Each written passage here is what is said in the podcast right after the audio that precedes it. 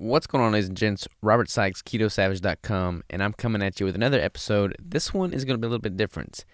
I have Ky Furneaux on, and she has got quite the story. She was vegetarian for 20 years. Obviously, that didn't work out too well for her, so she has since transitioned to more of a carnivore approach. But she has got like just a crazy life story. I mean, she was a stunt double for years, I believe 16 years. She's been on the Naked and Afraid TV show multiple times. She's just like awesome. I mean, some of the stuff she was talking about, like after we got the recording, we talked uh, even longer.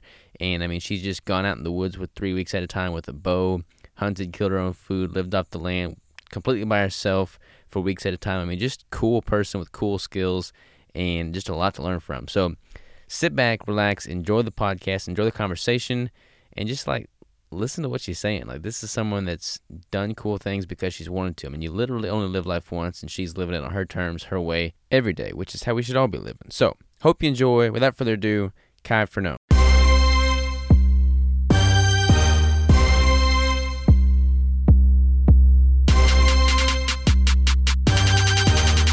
And we're live. Furneaux, how are you?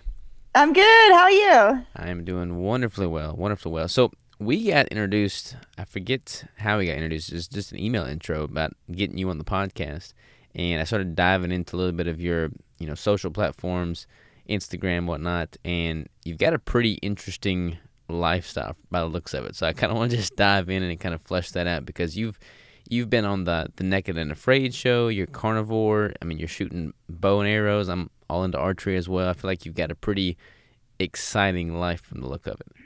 Yeah, I mean, I do I certainly do try to keep it exciting and varied and have as many adventures as possible. And I just am lucky that I don't have a full time job that sort of absorbs most of my time, so I can I can get away with that sort of lifestyle.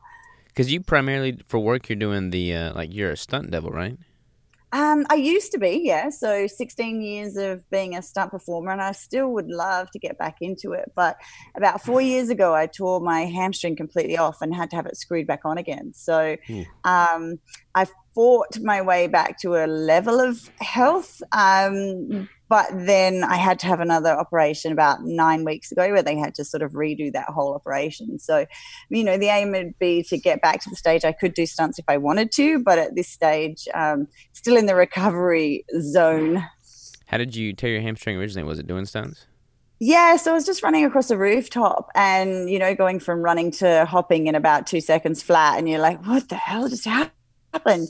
And then me being me, like I had 10 hours of a fight sequence to film. So, you know, everyone comes over and, what do you, what do you need? I'm like, we, we need to do this fight sequence now. So I did 10 hours on one leg and then, um, you know, went to the doctor and he's like, well, you know, you've started to tear it, but you can't make it any worse. So if you can work on it, work on it. So I spent the next four months literally just tearing it off millimeter by millimeter until it finally came completely off. So I was like, so I can make it worse. Okay, got it. oh, that sounds miserable. I have like, I've had a few really bad, you know, pulls, like hamstring pulls, but I've never had a tear and to like keep working with it for four months. That just seems miserable. Well, I mean, I just had this idea in my head that I was irreplaceable, which was hilarious because as soon as my hamstring fell off, they just put the wig on somebody else, you know. So mm-hmm. it's this this misguided idea that I'm the only one that can do that job, and um, you know, I mean, I'm the type of person that if I can keep going, I will. So, you know, if you ask me, can I go one more step forward? I'm like, absolutely. I just, I will try. So we just sort of worked around it with a lot of the fight sequences I was doing. I'd be like, okay, well, no kicks with this leg and no twists with that, and, and just worked around it. What what made you want to get into doing like the stunt work in the first place? Like, I don't know of anybody else that has that as a job description. Yeah, well, I mean, I had a car accident at 19 and was told I'd never be physically active again. I broke a bone down in the lumbar region of my back. And, you know, like these days, it's like a get up and walk it off type injury. But back in those days, it was brace and bed rest for three months and, um, you know, like a dire prediction for the future. Um, so I think you know, when someone tells me no and like, well, you'll never be able to be physically active again, I sort of in my head when I will show you, I will be the most physically active I can be and the most craziest physical career I can find. And, you know, I mean, maybe more so to prove to myself that that wasn't going to be the diagnosis that defined me. But, um, yeah, I mean, I went straight into the outdoors as soon as I could um, from the accident and and became a rock climbing instructor. You know, rock climbing is one of the only sports other than swimming that works every single muscle in your body. So I just um, went straight into into something that extreme, and um, it eventually led me down the road to stunts. Rock climb. I've had a few people that rock climb on the podcast, and that is a sport that I would love to get into because I feel like it's just such a like it, it requires so much agility and flexibility, but so much like mental focus and fortitude. I mean, you have to be just in the moment and totally present, especially if you're doing it all like freehand without ropes and whatnot. Yeah, absolutely. I mean, even if you are doing it with ropes, like the stuff that I used to do was lead climbing. So you're literally on the pointy end of the rope and you're going up and you're placing bits of gear in the rock and then attaching the rope to it, and that becomes your your anchor should you fall. So, I mean, my mum used to always say to me, like, I think you should meditate, and I would really feel like um, you know, being so, being the present that I needed to be present to climb was a meditation. You know, you can't be anywhere else but in the moment. And there was, you know, that completely misguided perception that being super strong upper body and, you know, that sort of thing was beneficial to rock climbing, but that's not it at all. You know, the more agile and flexible and the more you can use your feet to push yourself up the climb. I mean, strength does help, but some of the best climbers in the world are the stringiest little humans. So. That's a good point, though. Like, you're absolutely right. You can't really be anywhere else but in the moment when you're doing that. I mean, there's a few things, not many, but there's a few things where, like, you have to be in the moment to just simply do the task. And I feel like having that as an outlet for people's mind is is important. Yeah, one hundred percent. You know, like, I'm a very active person, so there are very few times where I sit still and and are able to even do that sort of meditation. So for me, it was just the moments in my life that gave me absolute clarity. What was after the rock climbing? Um, so I was rock climbing, kayaking, sailing instructor, you know, just in the outdoors in general, and did everything from team building and leadership programs to juvenile offenders and school kids and stuff. And then, like, on a school camp one day, I was just playing a game with a bunch of kids, and one of the kids, I wish I knew who he was, just turned to me. He's like, you know what? You should be a stunt performer. And I don't even remember, like, I remember the moment but I don't even remember the process between. And suddenly I'm in Canada, you know, because I know it's Hollywood North and I know they're doing lots of productions up there.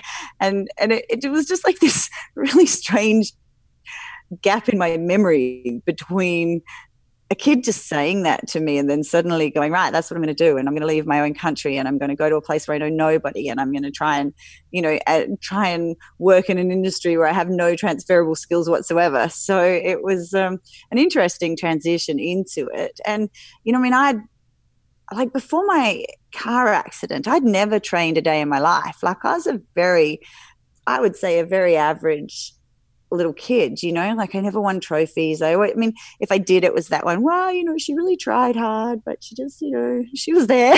you know, it's like the participation trophies. And I don't think I went to a gym to work out until after the the car accident. So going from, you know, just coasting along to to really being in an industry where physicality and not only how agile or good you are at a job physically, but you know, I mean, we're also trying to match actresses' bodies. So you have this, um, you know, and it was that time when actresses were getting so, so skinny. Mm-hmm. Um, and that was the, you know, like we've gone into a nice little curvy trend now, which is more the normalizing of, of the human body. But back then, you, you know, they were on the coffee and cigarettes diet. So, um, they could they could afford to be very tired and have their hair falling out and their skin looking sallow. But if i was in that position i had to be strong enough that if you threw me down a flight of stairs i wasn't going to break.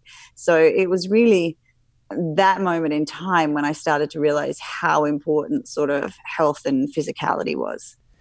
That's an interesting point because I, I feel like I've started to see this change in the trends with you know the actors, actresses, and just you know that industry. But for a while there, that that's absolutely right. It was that's that was just a look that people were, were wanting to see, and it was like totally the opposite of what was embodied in health. But I I never would have guessed you know you being as a stunt performer doing that and trying to emulate that look for the actress you're trying to play the role of. I mean, you don't want to be in an incredible caloric deficit and just depleted and doing all these crazy stunts.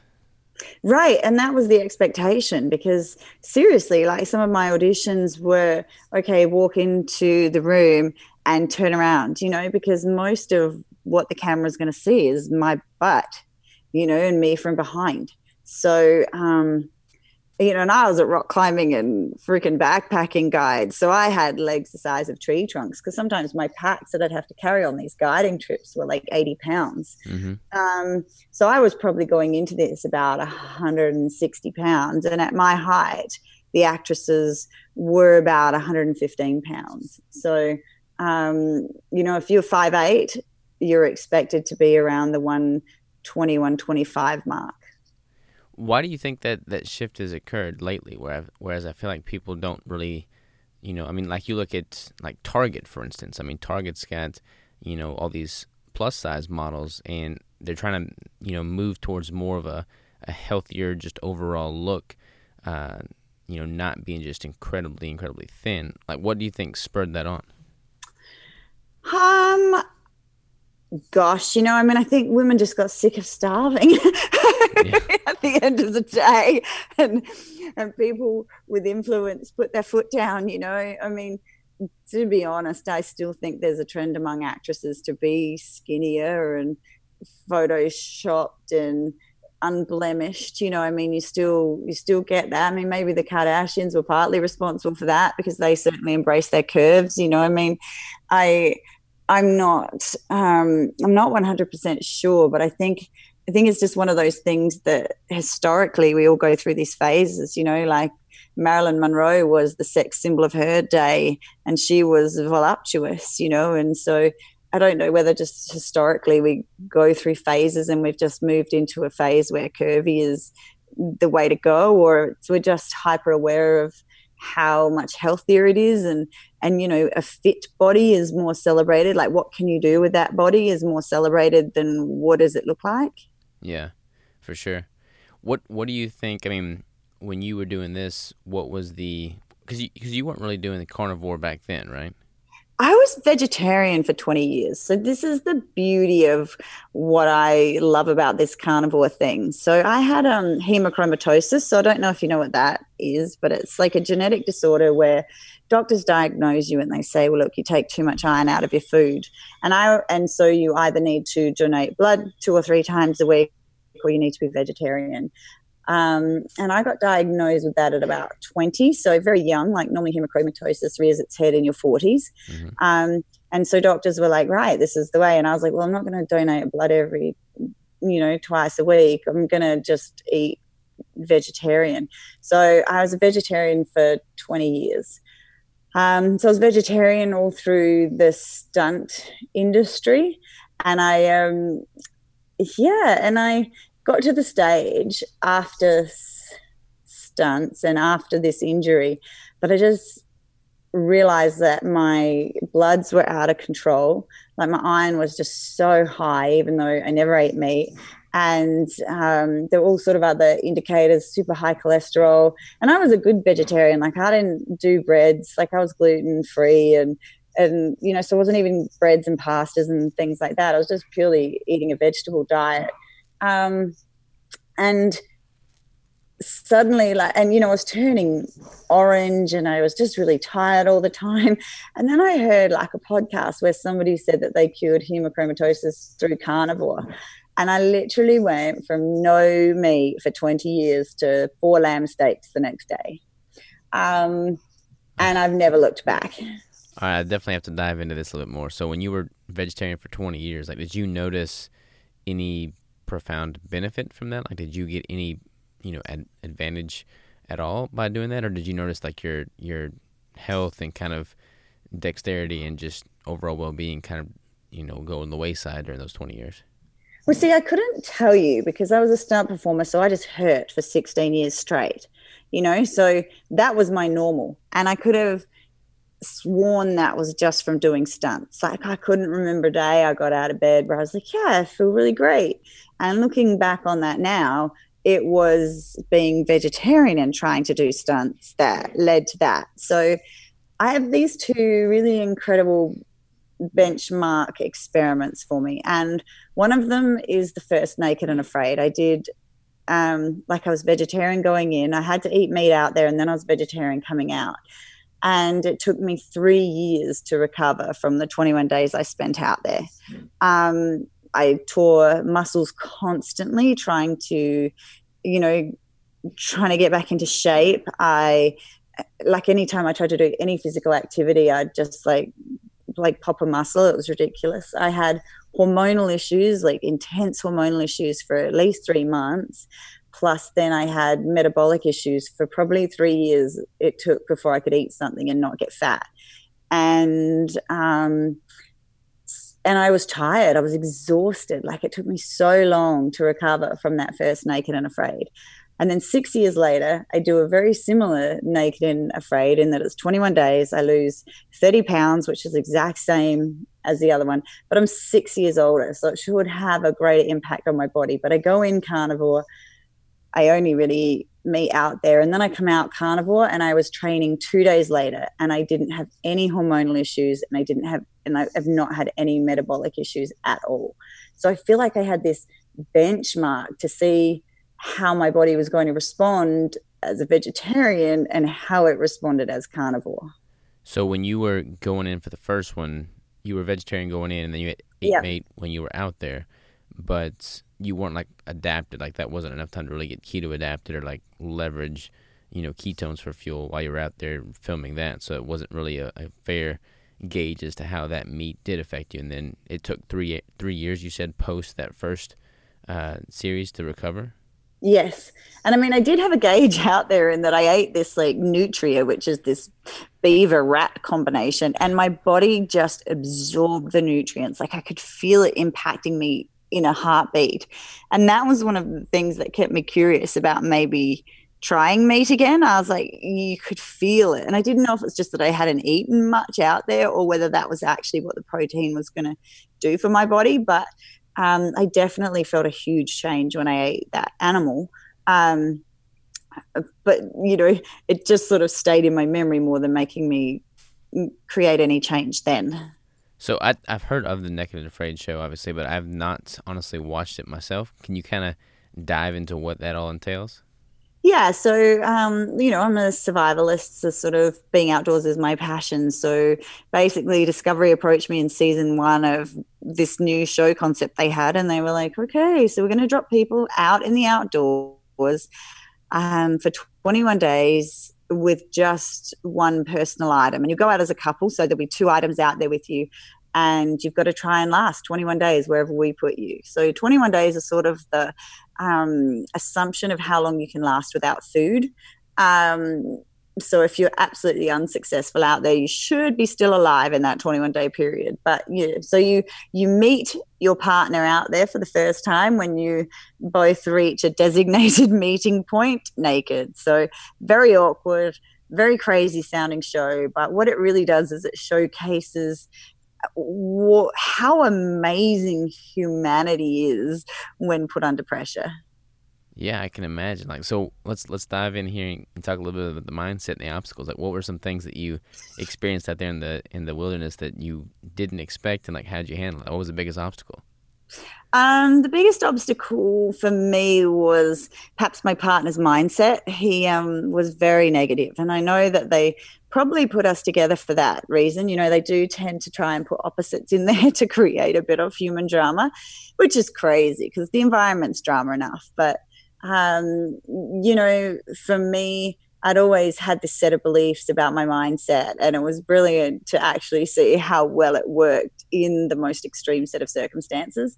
Um, I my the thing I was most proud of in that first one is I don't change. Like the person that I am when I'm full and well rested and and you know clothed and comfortable is the exact same person as when I'm haven't slept for 20 days and I'm starving and I'm, you know, dirty and naked in a swamp with a stranger. So I'm like the same person in both cases. So I was pretty proud of that because I do believe you can pretend to be someone else until you get put in those extremes. Mm-hmm. Um, but for me, the mindset was definitely the most important thing. You know, like I forbid my partner from talking about food you know, because I didn't want to focus on things we couldn't change. You know, so a lot of people go out there and they're like, oh, I want a steak, I want this, I want that, you know, and it's like this constant fantasizing about the things that you cannot have. And um, like to me, that just creates an environment where you're continually longing for the impossible mm-hmm. rather than just focusing on the things that are there and the things you do have. So you can you can hunt and fish and, and do whatever at your disposal to make the most of your time out there, right?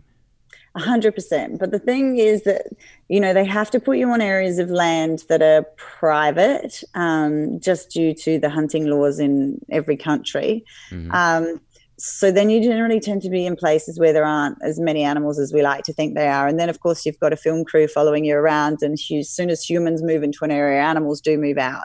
Um, and then there's the how do you catch an animal? You know, like unless you're proficient with traps and snares, and then you know perhaps you you've brought fishing line and hooks as one of your two items. You know, I mean, there's all these things that definitely, if you are living a hunter gatherer lifestyle 10,000 years ago, these would be things that were passed down through generations. You know, you would have made you would have made a set of fish hooks that your family use constantly or you just had the fish hook maker in your clan you know and that would be something that they would just do. So there's a lot of skills that need to come together to be able to procure food in the first place but um, yeah some people are amazing at it and some people have just gone camping and their best tool has been the can opener. So you just yeah. never know who's going to be put out there and, and what experience they've had at the end of the day. What was what was your item what was your partner's chosen item um, so what you do is you tell production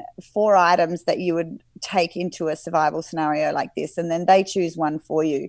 So um, we were in the swamp um, in one of the wettest Mays on record for Louisiana, and so I got given a fire starter. Which just makes it a little bit easier in that environment. And my partner had a knife. So you're always going to look at a blade of some sort. So if anyone asks you, you know, you can bring one item into a survival situation, the first thing you're going to say is a blade. Mm-hmm. Um, because with that, you can make a fire starting kit, you know, you can make a shelter, you can just everything else you need to procure is a million times easier with a knife. I like it. I like it. So that first time you said you ate a, uh, what was it that you ate? A nutria. Nutria. Okay, so yeah, if anybody doesn't know what that looks like, they ought to Google it because it's basically a big rat. so how, yeah, it is. it how, so how'd you get how'd you get the nutria? It was like white meat and tasted like chicken. It was so good. how did how did you acquire the nutria? You just snare him, or what'd you do? Um, I saw some tracks going into a log um, from the water, and I didn't quite know what it was, but I knew that something had just recently come out of the water and hidden in this log. So I just blocked off one end of the log and stabbed a spear down the other. It sounds efficient. Uh, yes. and, and you were a vegan for like 16 years up to the point of eating that nutria? Yes, and it's so funny because, like, of course, the way that reality TV gets edited together, they have me like crying on TV and they're like, they're vegetarians crying because they're killing the nutria. But the reality of it was that nutria was crying like a baby, like, and the sound of it was so heart wrenching that I was going like, we need to kill this really quickly. so it wasn't wasn't quite how it was represented, but you know, what can you say? So when you were eating this thing, I mean, did you just did you have like any remorse whatsoever, or was it just so satisfying? You were so hungry that it was like worth every bite. Ah, uh, and no remorse. You know, like so. So this has been the most interesting thing for me on this journey. When when you say you do archery, like you do bow hunting, do you? Or mm-hmm, yep. Yeah. So um, like I've always wondered how I would feel because I don't step on ants. I carry spiders out of the house. Like I don't kill anything without a purpose, you know. Um, and I always wondered how it would feel when my arrow went through an animal for the first time. Mm-hmm. Um, because you see pictures on Instagram of people touching the animal and like, thank you for, you know, like, thank you for the life that you've given and tears in their eyes. And I was like, God, like, is it going to be really hard for me to do this? Am I going to shoot? I was going after goats, right? And I'm like, am I going to shoot this goat and immediately regret it?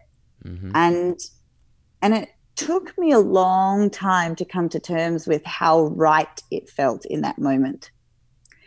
Um, like, you know, I it wasn't like, yeah, I killed something but it was like such a primitive feeling of supplying my own meat for my body that the rightness of it was just really intense feeling for me. I feel like that has to be so much more amplified when you're alone in the middle of nowhere with no clothes, no belongings, and you're just starving. Like I bet it, it, it can't feel more right than in that situation. Right. And I mean, I wish I found a goat in those situations because I would have been set for the 21 days. but in those situations, um, like the last show that I did, I was really just finding freaking grasshoppers and firefly maggots. and there was no remorse there. Yeah, no remorse. So, so going into it the second time, you were carnivore. How, how long had you been carnivore up to that point? Um, so I did. I've done three of these crazy shows. Um, I did a Shark Week special in the Bahamas, and I had been carnivore for about three months going into that one. Um, and see, that was just a two week one. So I went in carnivore, and I was trying to put on weight, you know, like to go in there. But this was my first experience with the sort of the more keto carnivore lifestyle. And the more fat I ate, the skinnier I got. Mm-hmm. And I was just like, ah! And I just like eat more fat and I just get skinnier and skinnier. Like I got ripped. So I went into the Shark Week one and I only lost like three pounds in two weeks. And I just sort of walked in and walked out the other end and, and you know like i didn't know if it was just the length of time i was out there or this new diet that had changed it mm-hmm. but um, by the time i did the the last one I did. So it was a new concept, and they put you out into the loca- location alone. So it's called Naked and Afraid Alone. So I had 21 days in the Amazon by myself, and um, you know I did lose 10 kilograms out there. Um, so it was, you know, it was almost an exact ex- exact sort of almost location as well with the cold that Louisiana was. So same days, same location, and same loss of weight. And I was carnivore for a year and a half before I went into that one.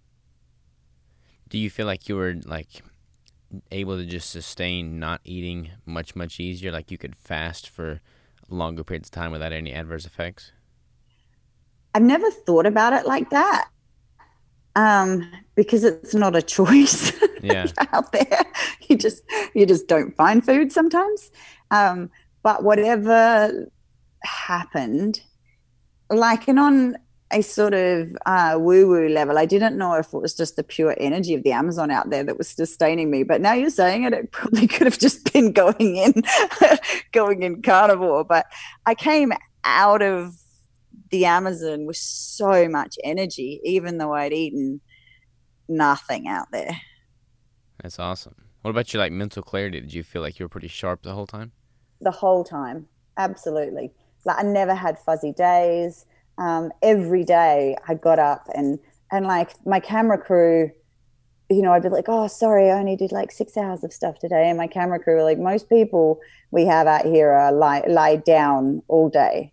Mm-hmm. And every day I was going, what can I do today to make the situation better? And because I'm alone out there, I don't have anyone else I can like show, like hand the load to. So I'm going, um, you know, I'm getting up in the morning and I'm having to collect water and boil water. And it was wet season, so it was really hard to get enough wood to even light a fire. And so I had, I was chopping wood with my machete like four hours a day. And then every day I had to add to my shelter because the leaves would wilt and it was monsoon season. So that's like just having a bucket of water dumped on your head for 10 hours straight. So every day it was like work on the shelter. Um, and I had to gather this sap that helped keep the mosquitoes at bay because the mosquitoes were so bad. So I had all these jobs, and every day I had energy to get up and do it. And not one day was I like, oh, I don't want to do it today. You know, I mean, and I seriously, I don't know if it's because nobody else would do it if I didn't. But then I feel like if you don't have the energy, you don't have the energy. And I definitely had the energy to sustain it. Yeah, I feel like, you know, so much that probably stems from you being carnivore going into it. I feel like just having a good nutritional foundation at the onset that kind of carries you through is is just awesome. Plus the fact that you're in the middle of the Amazon rainforest is pretty cool in itself, you know. It was brilliant actually. Like everyone's like, Were you scared? I'm like, Oh my god, I could have stayed there for 21 more days. You know, the whole the whole thing about the alone concept was how you break down mentally when you have no one with you. And I, every day, like, so I was alone 16 hours and I had like a single female camera lady who would come in and film for eight, right? And every time she'd come in and she's like, you, you know, you upset about being alone? Do you miss anyone yet? And I'm like, no, I love it. like, I'm like, it, it just didn't bother me in the slightest. I just felt so at home in there. It was really bizarre. What is it like having a camera crew out there? Because I mean, any type of you know show, reality TV, like anything, like I feel like it would be very hard to capture the true reality having a camera crew out there because it just adds this layer of complexity. But did they do a pretty good job of like just staying out of your way and documenting everything you were doing? Yeah, so they don't talk to you. Like, you know, I mean, the lady's interviewing you at times, which is why, I mean, the lady interviewed me at times, which is why they're like, you know, are you lonely? But they don't talk to you other than that. And they don't acknowledge you. Like, and they'll walk in and they won't smile at you or say good morning or, you know so you do they do they don't eat in front of you they don't you know so you just you definitely feel like they're not a way out or a psychological advantage having them there the only thing is like they can be a bit noisy when you're trying to hunt mm. um yeah so they do a good job of keeping that sort of third wall up um of course it's a little bit of a safety thing in that I never felt like they were just going to let me die if they were there. Yeah. Um, but they do a pretty good job of it, all things considered. That's pretty cool. That's pretty cool. I feel like that is just such a an interesting concept. I mean, you know, hundred hundred couple hundred years ago, that would not have been a, a rare occurrence. Like people would have been out in the middle of nowhere fending for themselves on a regular basis, whereas you just don't really see that so much now, especially in, you know, America. Um, right. So to like and to I mean, create a sorry. show that really forces that upon somebody, it, it's a pretty cool concept when you stop and think about it. Like just see how people react in those bleak situations. I mean, that's that's pretty cool. Yeah, and, and everyone focuses on the nudity, you know, and, and that's and then you know people don't watch it even as like people either watch it or not watch it because of the title of it but at the end of the day um like it's not about that what the nudity has done is taken the last protective layer away from you. Um, and people underestimate how much protection a simple layer of con- clothing can offer in a survival situation. Um, you know, even just shoes. You know, if you'd held out underwear or shoes, I would have chosen the shoes. Mm-hmm. So um, it just takes you to this next level of vulnerability. And, um, you know, I mean, I always wanted to know if I could survive with nothing. Like, a, you know, some kids are planning weddings when they're growing up, and I'm like planning my Swiss Family Robinson guest house in the, on a deserted island. Yeah. So, so when a TV show comes and it's like, "Ah, do you want to try this out?" I'm like, "Oh my gosh, this I've always wanted to try that." Um, so it is it is a good concept if people can get past the name, and you know, some people get out there with the absolute confidence and crumble, and other people get out there and have nothing but a good attitude and can survive. So I always liken it, you know, like grannies can wander off the path while they're out hiking and last for three months in the wilderness sitting there and someone finds them and they've got fatter, you know, and then an army dude wanders off the trail for a day and dies. You know, it's all about it's all about your attitude will be the difference between you surviving or not. So it's, you know, fascinating case study into that. Yeah, I truly think it all goes back to mindset in any of those, you know, like challenging situations. When it comes to just like specific technical skills, what is one technical skill? Like if you had to, you know, go back out there without a camera crew, without anything, just like reality, like if you were forced back out there, what is one thing that you would make sure that you know how to do with like just flawless, repetitive certainty before going out? I mean, fire is always the one thing that you would want to make sure that you can do flawlessly. Um, thing is that you can be the best fire maker in the world, and if you don't have the right materials around you, like like you could be the best friction fire person in the world, you would not get a friction fire in the Amazon. Um, but if you can, fire is definitely life out there. You know, it means you can cook your food so you don't get parasites. It means that you can be safe and warm at night. You know, like hypothermia is going to kill you quicker than uh, dehydration and lack of food. Um, you could last three days without water. You're going to die overnight if you get too cold. So, you know, fire making would definitely be on the top of my list of making sure I'm proficient at. But, you know, I mean, it's all for me the key sort of skill is being able to look at what's around me and see it in terms of how that can be a resource to me what were you using to make fire out in the amazon not the friction method no i had a ferro rod. So you know most people call them flint and steel but that's not what they are. Um, but it's t- technically a magnesium compound rod that you just spark or like some steel off of and you can get a spark. Mm-hmm. But even then, you know, like people carry those things with them and they're like, oh, I've got fire. And I'm like, well, you don't, you have a spark. Um, so then you need to be able to get a Tinder bundle, which isn't the dating app bundle. Yeah. it's like yeah. Tinder. Like you got to get some dry enough materials and put them together in such a way that a tiny spark will then be able to become a flame within it. So both those are like people focus on how to make a fire, but it's equally as important as what you do with that spark or coal after you've created it to then be able to make fire. And then for the shelter, you said you were making just a lean-to with plenty of palm leaves over top. Yeah, well, I mean, I'm always gonna go for um, a lean to like people choose A frames, but I'm always going to go for a lean to that you can then put a reflector fire in front of. Um, mm. And in this case, I had a little fire underneath the shelter. Um, and I did a more traditional shelter that the Amazonian hunters use, which is called a sort of squirrel tail shelter. So you plant like the stalk end of the palm into the ground and then have the bushy end sort of arcing over your head like a squirrel tail. Mm-hmm. Um, and that was the through experimentation. You know, I got very wet. I got hypothermia a couple of times. I um, got very sick, but through experimenting, that was definitely the method that worked best for me out there.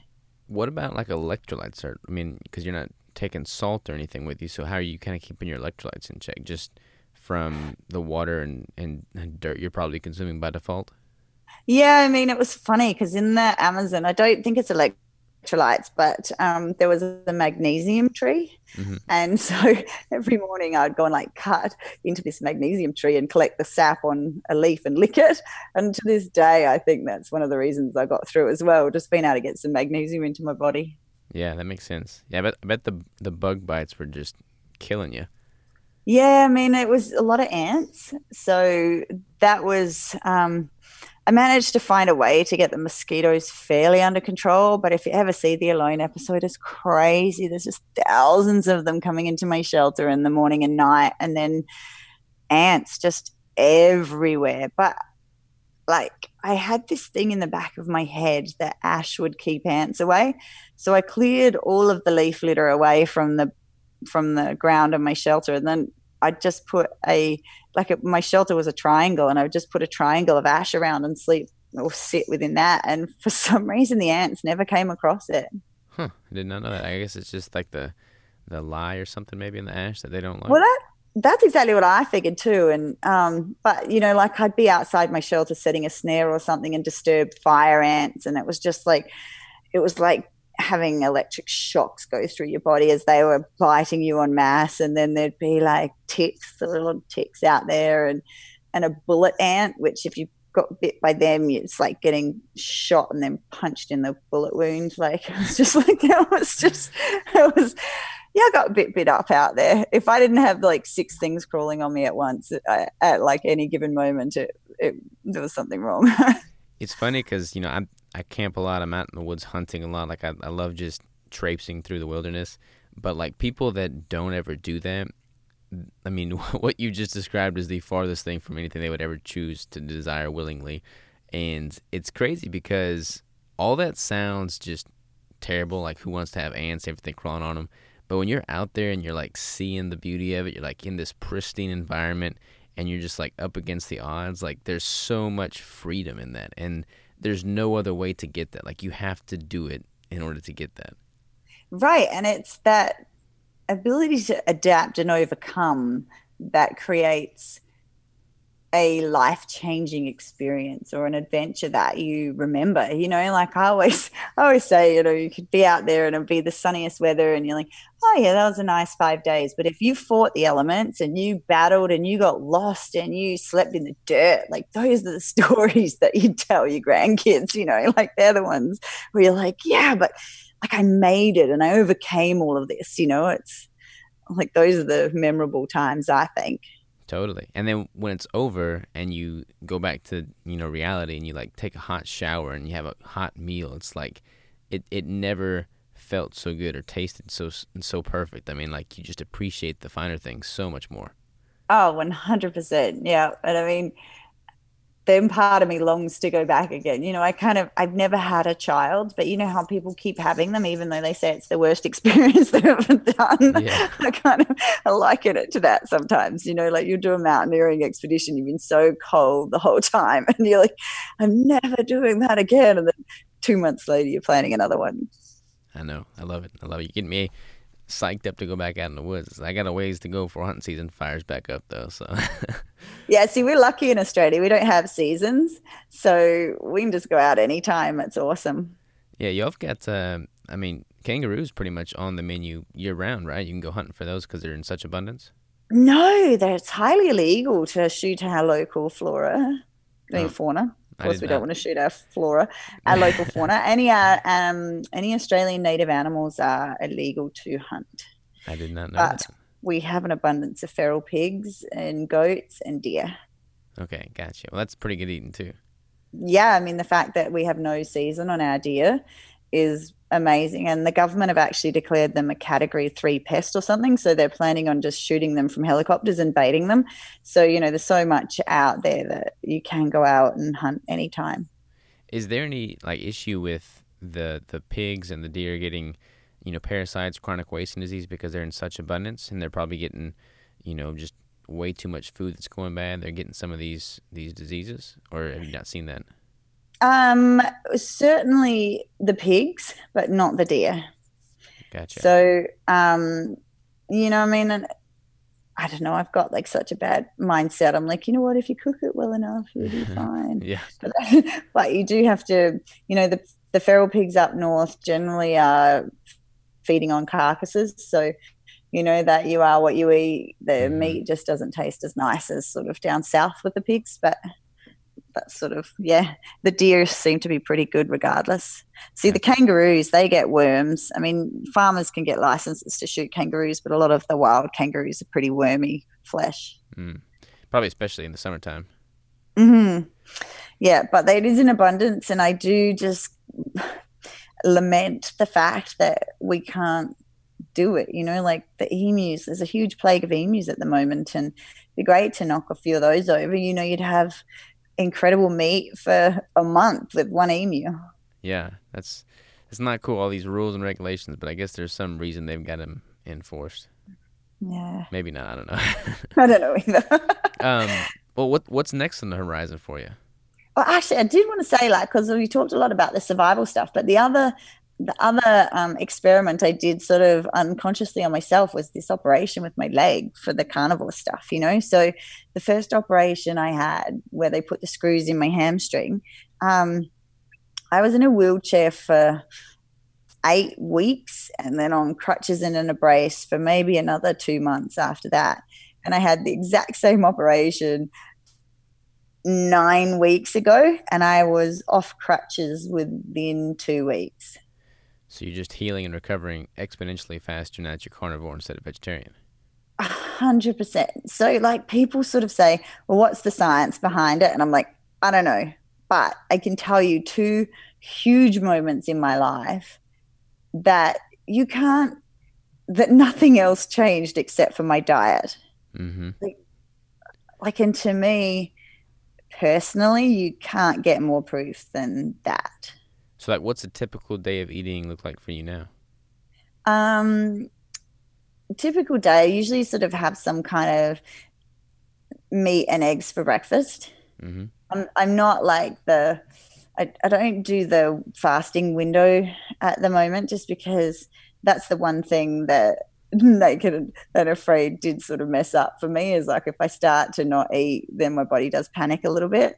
Um, but I sort of just do some bacon and eggs or steak and eggs and then I don't know, around 11, and then might have like a little snack of cold meat around three. And then at about five, I'll slam down some steaks or some ground beef or ground lamb or brains. Sometimes I mix some brains in and some organ meat with that. And that's really my day eating. So you're doing like a pretty strict carnivore. You're not really introducing anything that is not totally meat based, right? Um, it's meat or animal fats or animal products. Nice, nice. Do you ever eat like a lot of suet? What's that? It's like a well, here in the states we have like beef suet that comes from you know like around the kidneys, but it's like a specific type of fat that you typically eat. Uh, that's it's not rendered, so it's basically got all the nutrients within it. Um, whereas like if you cook, you know, like tallow for instance is going to have lost some of the nutrients because you've cooked a lot of it out. Whereas suet's just pure uh, and perfect. Um, but I, I just ordered this big five pound bucket of that. I'm gonna start adding the suet to my nutrition because I feel like, I mean, from a nutrient standpoint, it's like one ounce is like 24 grams of fat and 0.4 grams of protein, so very high in fat. But I feel like that's a really good nutrient powerhouse. Wow, I've never heard of it, but now I want some. yeah, yeah, I, am sure you, I'm sure you can get it there. Like if you find like a local butcher or something, um, huh. I'm sure they can they could hook you up. Mm. I do a lot of the bone broth, mm-hmm. um, yeah. which I think had a lot to do with the healing and stuff as well. But I've never heard of the suet, so now I'm going to go to my butcher and ask. They always think I'm a bit strange because I'm like that that chick that looks like she should be a hippie vegetarian coming in and asking, "Do you have any lamb's brains?" They're like, "What are you going to do with them?" I'm like, "Yeah, just cook them up and eat them." that's, that's awesome though. Like I, I love I love stories that indicate that you're just so far counter to the norm. I mean, being normal is boring, but being like this crazy, you know, just radical extremist with some things is, is, is fun. It's exciting. It makes it makes people look twice, you know. Yeah, and it's interesting. Someone asked me the other day, you know, like, well, how, you know, what's the mo- biggest adverse effects you've had on your body from being carnivore? And I was like, well, that people think I'm really strange. it's nothing really. I've not noticed any adverse health effects, but I've you know you quite often have to defend your stance on it because it's a very um, it's very anti uh, politically correct at the moment to be eating your own meat uh, eating meat. It is, but I definitely think the tides are turning. I mean, I think here in the states, at least, you know, keto was the hype, and now carnivore is the hype which I, I consider carnivore just a subset of keto. I mean, they're one and the same. The fact that you're still likely in ketosis when you're eating carnivore. Um, and I feel like Australia and New Zealand, like that area, is probably, you know, right behind the states when it comes to adopting these ways of eating. I think maybe, I don't know, UK or Canada probably is next, but I feel like can or carnivore is definitely gaining in popularity here for sure. Yeah, I mean, in in Australia, it's the vegan movement that's so huge. You know, like the whole game changers thing, and and like I went into the you know the Virgin Lounge the other day, and there were no meat options. They were all just vegetarian, and um, you know, like the vegetarian is being catered for way way more than any other dietary choices. Um, so you know, universities are going vegetarian in their cafeterias, like there's no meat choices at all. And I mean, that sort of terrifies me when I see choices being taken away from us. So I'm glad to hear that you feel like it's it's the tide's turning in America. There's just way too many people with you know just wildly successful stories with regard to how their health has improved. I mean, look at your hamstring recovery story as a case in point. I mean, there's just so many people that have benefited so much from going more meat based, having high quality fats and proteins, and you just I mean, you could definitely make a, a vegan or vegetarian lifestyle work, but it's just not going to be near as easy, near as sustainable, near as enjoyable. And I certainly have no desire to go that direction. So I feel like there's enough people that are going to be strong on their desire to continue eating meat. And hopefully that kind of voices over just this massive movement to rid every, you know, public environment of meat altogether. Yeah, it's kind of um, it's kind of interesting to see the way the trends are going with it. I mean, I I, I really hope you're right. yeah, I mean, I think, like I said, I think Australia is probably behind the states a little bit when it comes to what the population is doing in regards to their nutritional choices. But I mean, here, carnivore, intermittent fasting, keto are definitely popular. I mean, game changers definitely had an effect here as well. Like that made some ripples for sure. But I don't know. I feel like the the meat movement is getting stronger. Hmm. Like I ran a school, not a school camp, but a camp with 40 girls the other day, um, teenage girls. It was like a camp courage thing, but there's probably 20 of those were vegetarians or vegans, you know, and it's just like, why? You know, like I was, I just spent a lot of time asking them why. Why, why are you making that choice? You know, and a lot of it was well, it's the animals. And I'm like, okay, well, you know, like the, the whole side effect of cropping, right? You know, to get your grains has higher death toll on the animals than if you just went out and shot a cow and ate that. You know, I'm just sort of presenting these different points of view, but it's sort of there's not there's so much misinformation out there at the moment that people are just sort of jumping on that bandwagon still. Totally. I um had a really strange one the other day because I was going out to dinner and we are all just bringing a plate of food and um, the host of the thing was like, okay, we've got a vegan and a vegetarian, you know, and someone who doesn't eat dairy. So can you make your plate, you know, fit in with that? And I was like, well, I just eat meat. Can you make your plates fit in with that? And it was just like this whole thing. They're like, uh, no, it's more important that the vegans and vegetarians get fed. And I was like, right, you know, like it's just this whole idea that their choices uh, are a stronger choice than mine because it's it's a more political choice to make. I don't know. It was very strange. Yeah, it is. It is very odd how that plays out. But I think the best. I mean, honestly, the fact that you were vegetarian for 20 years and you noticed such drastic improvements when you started incorporating meat again, I feel like that makes your argument so much stronger. And if you if you just share that, I mean, you don't ever want to push somebody to follow a certain political no, guideline or nutritional guideline, but if you just simply share your story and share your truth, you know, hopefully enough people see the benefit and then are at least curious enough to dive deeper and experiment for themselves. Mm, and like one of the common questions I get asked is, well, what supplements do you take? I'm like, none. Like, I don't even, I don't need to take any supplements. And then, of course, the next step is like, well, what about fiber? Like, isn't red meat just clog you up? And I was like, as a vegetarian, I was taking so many supplements to get my digestive system working.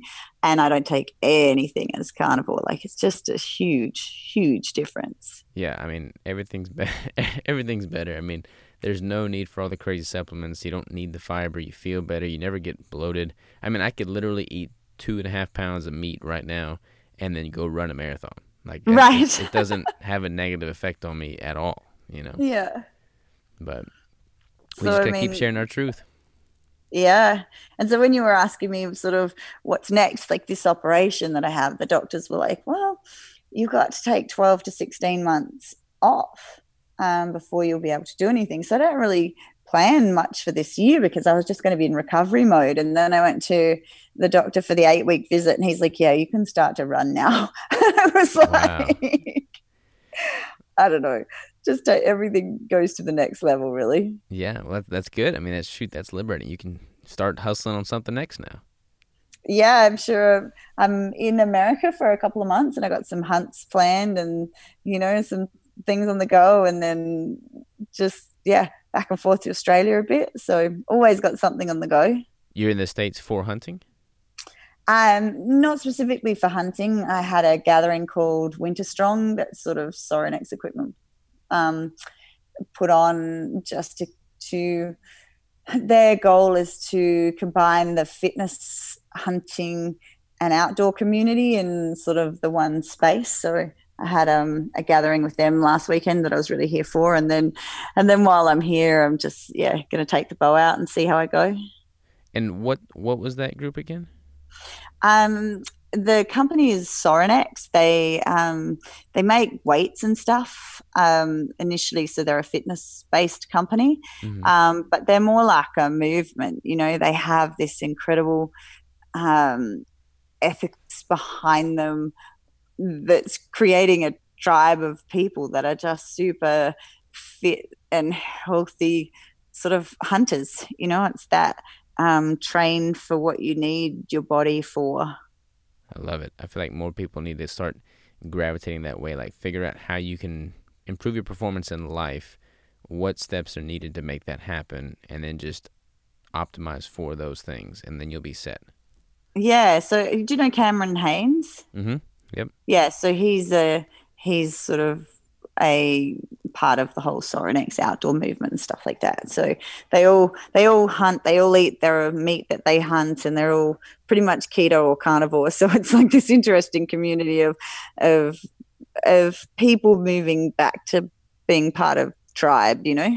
Yeah, I think that's that's so huge. Like kind of going back to these these roots that we had you know hundreds of years ago that worked so well back then like let's let's kind of return to that to an extent for sure Mm-hmm. And it's this great mindset. You know, I think when you begin to gather like minded individuals together who are trying to prop each other up, you get that, like, what can I do for you instead of what's in it for me mentality. Mm-hmm. And that's sort of the. Uh, that's sort of the way I think everyone's going within that group of people, anyway. Hundred percent agree. Well, I'm excited. I'm excited to follow along. You'll definitely have to keep keep me posted on how it goes with the hunts and just everything in general. Like I said at the beginning, you're definitely one of the more interesting people I know. I mean, you're doing all kinds of crazy things at all times. So I'm excited to see what the next six months holds. Yeah, I definitely I like being open to being able to say yes. You know, like last year, my friends like, "Hey, can you be in America next week?" And I'm like, "Uh huh, I can." you know, it's like so I I plan a little and then I just keep myself open to whatever cool stuff comes along spontaneously. Well, that is that is definitely a better way to live than being bored and just having regret for not putting yourself out there. Yeah, that's what I think too. Like saying, like a lot of people don't say yes out of fear mm-hmm. of like what ifs, and I just like, ah, you know, what if it does go bad? At least I know, or like, what if it was the most amazing thing you ever did? So I'm like, I quite, I quite like the what ifs, but you know, only because they can be the coolest stuff you've ever done. Hundred percent, totally.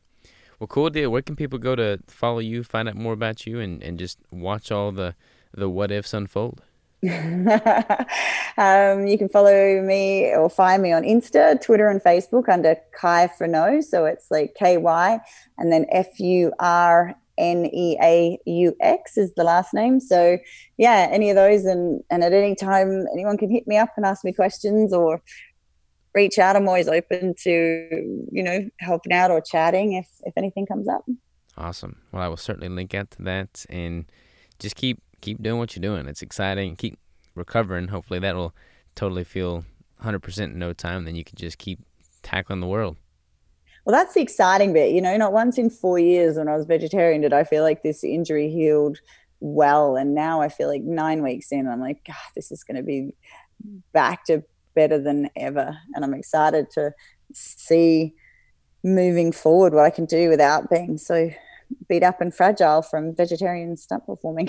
I'm telling you, it's the fountain of youth. I mean, you, you do that, you have enough quality dietary fat and protein, and you're literally just adding quality years to your life.